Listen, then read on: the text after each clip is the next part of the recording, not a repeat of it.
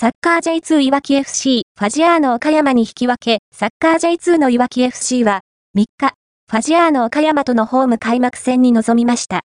試合は、前半、終了間際に岡山に先制され、追いかける展開となりましたが、試合終了間際に、いわきは、谷村が同点弾を決め、引き分けに持ち込み、勝ち点1を獲得しました。